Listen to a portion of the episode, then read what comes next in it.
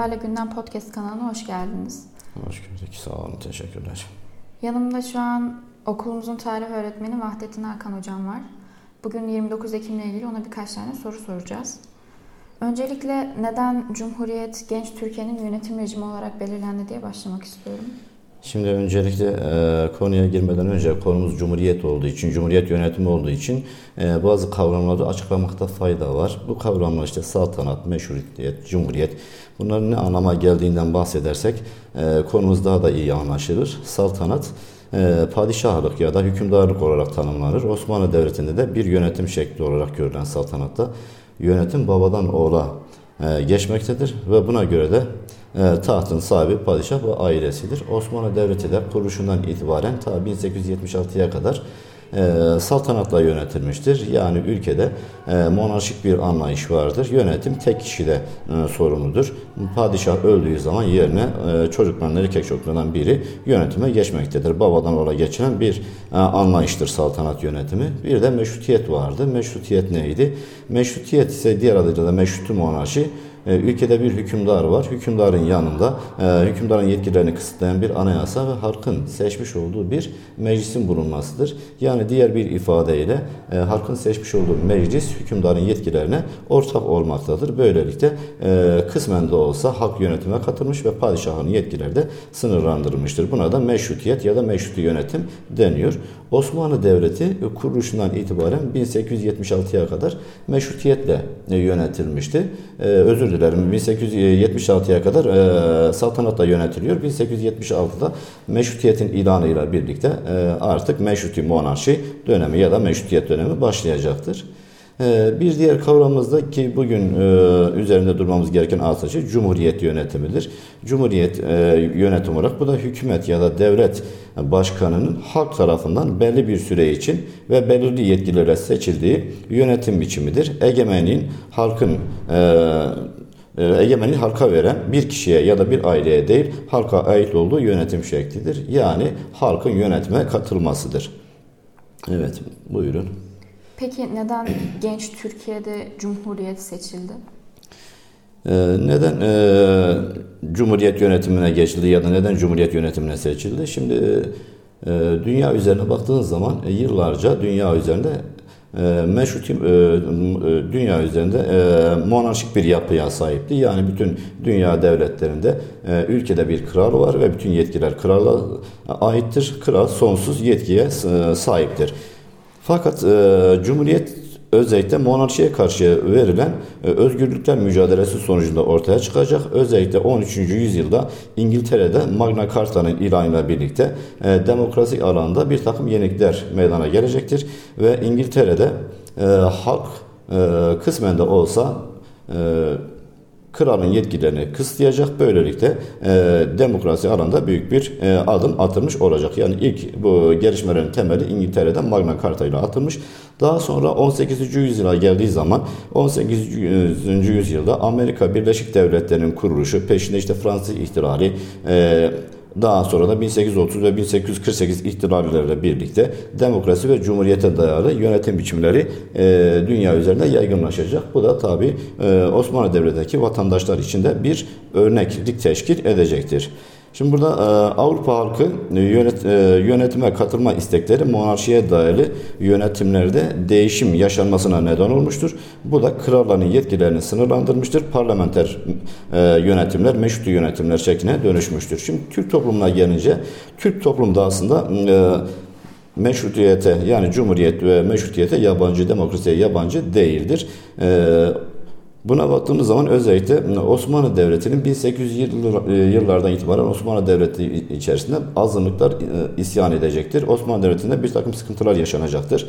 1839 Tanzimat Fermanı ile birlikte özellikle halka bir takım haklar tanınacaktır. Yani anayasal sisteme geçişin e, ilk aşaması burada gerçekleştirecek ve 1839 Tanzimat Fermanı'ndan itibaren Avrupa'ya gençler gönderilecek. Avrupa'ya giden bu gençler Avrupa'da eğitim alacaklar. Avrupa'da eğitim alan bu gençler ülkeye döndükleri zaman da e, Avrupa'da görmüş oldukları eşitlik, özgürlük, demokrasi, insan hakları, milliyetçilik gibi kavramlardan etkilenmişlerdir ve ülkeye döndükleri zaman da e, dönemin hükümdarı, padişahı Abdülaziz'lere görüşecekler. Diyecekler ki bu ülkedeki sıkıntıların en büyük sebebi yönetimin tek elde olması, kararların tek kişide toplanmasıdır. Eğer ülkede bir anayasal sisteme geçirirse, eğer ülkede e, bir meclis e, meşrutu meş, yönetime geçirir, bir meclis ilan edilir, halk yönetime katılırsa hem azınlık isyanları durur hem de ülkedeki bu sıkıntıların önüne geçirilir e, diyeceklerdir. Dönemin padişahı bunu kabul etmeyecek Abdülaziz. Daha sonra Abdülhamit ile görüşülecek ve Abdülhamit Şehzadeliği de bu görüşü kabul edecek. Abdülaziz tahttan indirilip daha sonra hmm, Abdülhamit tahta geçtikten sonra 1876 yılında e, meşrutiyet ilan edilip e, kanuni esası ilan edilecek. Böylelikle e, Osmanlı Devleti'nde de meşruti muanaşı dönemi başlamış olacak. Yani e, hükümdarın yanında bir de hükümdarın yetkilerine e, yetkilerine e, ortak olan halkın seçmiş olduğu mecliste ortaya çıkmış olacak. Bu da Osmanlı Devleti'nin artık saltanat yönetiminin son bulduğunu ve saltanat yönetiminin yerine meşruti monarşiye ya da meşrutiyet yönetimine geçildiğini gösterecek. Birinci meşrutiyet 93 Harbi gerekçe göstererek kaldırılacak. Daha sonra 1908'de ikinci meşrutiyet ilan edilecek. İşte bu e, Tanzimat Fermanı, peşinde meşrutiyetin ilanı, anayasanın ilanı, 1908 e, ikinci meşrutiyetin ilanı artık e, demokrasi ve cumhuriyet e, kavramlarında Türk toplumunda yabancı olmadığının bir göstergesi olacak. Mustafa Kemal Atatürk özellikle halkın yönetime katıldığı ve kendi yöneticilerini belirlediği Cumhuriyet rejimini e, çok istiyordu. E, Mustafa Kemal Atatürk Büyük Millet Meclisi'ni açarak milli iradeyi de ön plana alacaktır. Böylelikle toplum ve yöneticiler Cumhuriyet yönetimine hazırlanmış olacaktır. Mustafa Kemal ta ilk dönemlerden itibaren e, aklında Cumhuriyet yönetimi vardır. Hatta Erzurum Kongresi sırasında Cumhuriyet e, ülkenin kurtuluşundan sonra yönetim şeklinin Cumhuriyet olacağını bizzat burada belirtiyor.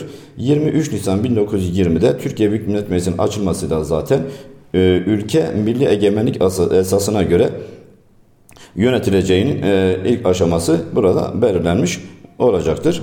Cumhuriyetin ilanın fakat bu, burada Cumhuriyetin ilanının öndeki en büyük engel ise saltanattır. Ee, çünkü bir taraftan saltanat yönetimi henüz devam etmektedir. Diğer taraftan da e, meclis açılmış, halkın seçmiş olduğu bir meclis ülke yönetimindedir.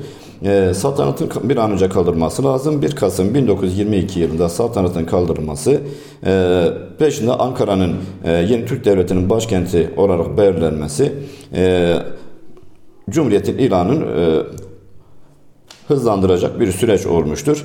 Ee, Mustafa Kemal Atatürk, e, Türk ve dünya kamuoyuna Cumhuriyet'in e, ilan edileceğini daha sonra duyuracaktır ve 1921 Anayasasına Türkiye Devleti'nin yönetim şeklinin cumhuriyettir ibaresinin eklenmesi için e, İsmet İnönü'ye e, bununla ilgili bir teklif vermesini isteyecek ve verilen teklif sonucunda 29 Ekim 1923'te e, Cumhuriyet ilan edilmiş olacaktır. Yani Cumhuriyet e, yönetimine geçiş dünya üzerinde meydana gelen e, bu anayasal e, haklar, demokratik haklar e, haliyle Osmanlı vatandaşlarını da etkilemiştir ve e, bunun sonucunda önce meşrutiyet peşinde de e, Cumhuriyet ilan edilecektir. Peki Mustafa Kemal Atatürk Cumhuriyeti neden gençlere armağan ve emanet etti? Gençlere neden bu kadar önem veriyor? Şimdi e, bir toplumun en önemli zenginliği gençliğidir, gençleridir. Mustafa Kemal Atatürk de e, ülkemizin e, en büyük zenginlik kaynağının gençler olduğunu biliyor. Mustafa Kemal özellikle gençlere ve gençliğe çok önem vermiştir ve bir ülkenin en önemli zenginliklerinden biri olduğunu kendisi de bizzat vurguluyor. Kurulan Türkiye Cumhuriyeti'ni e, her fırsatta gençlere armağan ettiğini de bizzat belirtecektir. Ee, Mustafa Kemal Türkiye Cumhuriyeti'nin gençlerin çabalarıyla, çalışmalarıyla ve gençlerin omuzlarında yükseleceğini, ilerleyeceğini e, iyi bilmektedir. E, ayrıca Mustafa Kemal e, Türk gençliğine çok güvenmektedir. Türkiye Büyük Millet Meclisi'nin açılışını çocuklara armağan etmiştir. Cumhuriyetin ilanı ve 19 Mayıs bayramda gençliğe emanet etmiştir. Çünkü bir ülkenin en dinamik yapısı gençlerdir. Bir ülke kalkınacaksa, bir ülke ilerleyecekse gençlerle e, e, bunu ancak sağlayabilir. Hatta Mustafa Kemal Nutuk'ta Ey Türk gençliği birinci ödevin özür dilerim. Ee, birinci ödevin, görevin Türk bağımsızlığını, Türk Cumhuriyeti'ni sonsuza kadar korumak ve savunmaktır biz e, diyerek burada tekrar Türk gençliğe verdiği önemi bizzat belirtecektir.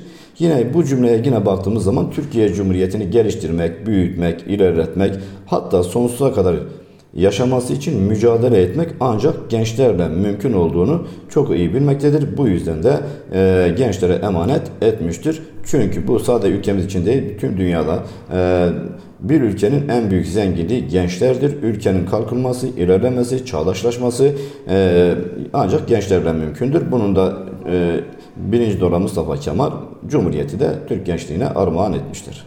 Peki Cumhuriyet rejimi sonuçta birçok etkisi var bunun. Toplumsal sonuçlarının yeni Türk devletine etkisi neler oldu? Cumhuriyet e, rejiminin tabi toplumsal var, siyasi var, sosyal var, ekonomik sonuçları var ki toplumsal olarak da özellikle Cumhuriyet akla ve bilime dayanan tüm vatandaşların ihtiyaçlarını eşit bir şekilde gidermeye çalışan bir yönetim şeklidir. Ee, yine Cumhuriyet ülkede eşit, e, demokrasinin işleyebilirliğini, gelişimini kolaylaştırmıştır ve bu, bu e, rejimde devlet ve vatandaşlar arasındaki ilişkiler konularla düzenlenip özür dilerim kanunlarla, yasalarla bizzat garanti altına alınmış, düzenlenmiştir. Tüm vatandaşların e, hiçbir ayrıma tabi tutulmadan tüm haklardan eşit yararlanmasını sağlama yoluna gidecektir.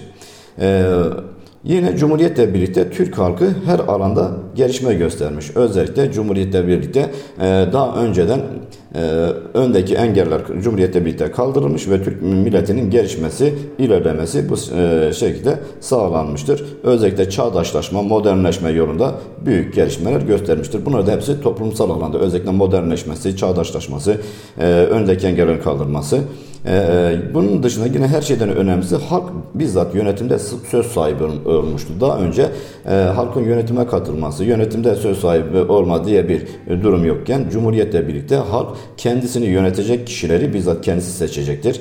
E, kendi seçmiş olduğu milletvekilleriyle kendi sorunlarını, kendi arzularını, isteklerini e, meclise taşıyacak ve böylelikle kendi sorunları için, kendi sıkıntıları için mecliste çözüm arama fırsatını elde etmiştir. Meclis e, halkı bizzat burada tes, e, temsil ederek halkın sorunlarına yönelecektir. Bu da e, toplumsal olarak büyük kazanımlar içerisindedir. Cumhuriyetin ilanı akabinde nasıl karşılanmıştır? Yani bu devrim sonucu olarak nitelendirilebilir mi devrim olarak? Cumhuriyetin ilanı nasıl karşılanmıştır? Cumhuriyetin ilanı e, e, iki yönde karşılanacaktır. Bazı toplumlar bunu tepkiyle karşılarken bazı halkın büyük bir kısmı bunu büyük bir e, kazanım e, olarak görecek ve büyük bir sevinçle karşılayacaktır. Özellikle Türkiye Cumhuriyeti'nin yönetim anlayışı millet egemenliğine dayanmaktadır. Bu millet egemenliğine dayalı olması ve milletin temsil edilecek bir duruma gelmesi, kendi haklarını savunacak kişilerin bizzat kendilerinin seçmesi bu millet nezdinde büyük bir e, sevinç uyandırmıştır. Türk milleti Cumhuriyet ile birlikte kendi yöneticilerini de belirlemiştir. Seçim yoluyla değiştirme yeri geldiği zaman bunları denetleyebilecektir. Çünkü Cumhuriyet yönetiminde e, vatandaş seçtiği kişileri belli bir süreliğine e, seçiyor. Belli bir süreliğine seçtiği gibi e, onları denetleme yetkisi var. Gerektiğinde bu yetkileri elinde alabiliyor. Yine ülkenin mesela halk tarafından ve halk için yönetildiği demokrasiye dayalı anlayışı Cumhuriyetle birlikte daha da güçlenmiştir. Bütün bu kazanımlardan dolayı halkın büyük bir kesimi, büyük bir kısmı Cumhuriyetin ilanı büyük bir sevinçle karşılamıştır, memnuniyetle karşılamıştır ve buna destek vermiştir. Ancak Cumhuriyete karşı tepkiler de var mıdır? Evet vardır. Ee, bunlar da bazı kesimler özellikle çıkarı zedelenen, zedelenen insanlar vardır. Ee, bazı nüfus e, sahibi olan kişiler vardır. Bunlar işine gelmeyecektir. Ee, bunların özellikle Osmanlı Devleti'nin son zamanlarda yaşanan savaşlar, işte milli mücadele döneminin yaşanması e, ülkede bir takım boşlukların, sıkıntıların ortaya çıkmasına yol açacak. Ortaya çıkan bu boşlukta da e, bazı gruplar e, çıkar e, sahipleri bu boşluktan yararlanacak. Halkın üzerinde etkilerini artacak, artıracaklar. E, böylelikle elde etmiş elde ettikleri bu nüfusla birlikte kendi çıkarları doğrusunda hareket edeceklerdir. Çünkü bunların bu e, çıkarları doğrultusunda hareket etmesi e, kendilerini daha da ön plana çıkarıyor. Fakat Cumhuriyet'in ilanıyla birlikte bunların e, o nüfuzları kırıldı. Bunların elindeki o yetkileri diyelim ya da çıkarları zedelenecektir. E, bunlar da tekrar bu çıkarlarını e, elde etmek, o nüfuzlarını, halk üzerindeki nüfuzlarını elde edebilmek için Cumhuriyete karşı çıkmışlardır. E, halkın özellikle dini duygularını sömürme yoluna gitmişlerdir. Halkın e, etnik yapısını sömürme yoluna giderek bir takım isyanlara, e, kışkırtmalara yol açmış. Bu kışkırtmalarda çeşitli isyanların çıkmasına yol açmıştır. E, ki bunlar da tepkiler, e, Cumhuriyete karşı olan tepkilerdi. Bunların içerisindeki en önemlilerinden bir tanesi mesela e, kışkırtma sonucu Şeyh Said isyanı, işte Mustafa Kemal'e karşı düzenlenen suikastler, işte Kubilay, Kubilay olayı gibi durumlar e, Cumhuriyete karşı e, olan tepkilerin sonucunda ortaya çıkmış isyanlardır. Bu da Cumhuriyete karşı isyanları e, yani daha doğrusu tepkilerin olduğunu göstermektedir. Ama şeye baktığınız zaman halkın büyük kesimi Cumhuriyet'in e, ilanı sevinçle karşılanmış, memnuniyetle karşılanmış. Çünkü e, Cumhuriyet'le birlikte ülkede gerek ekonomi alanında, gerek sanayi alanında, gerek tarım alanında e, halk büyük kazanımlar elde etmiştir.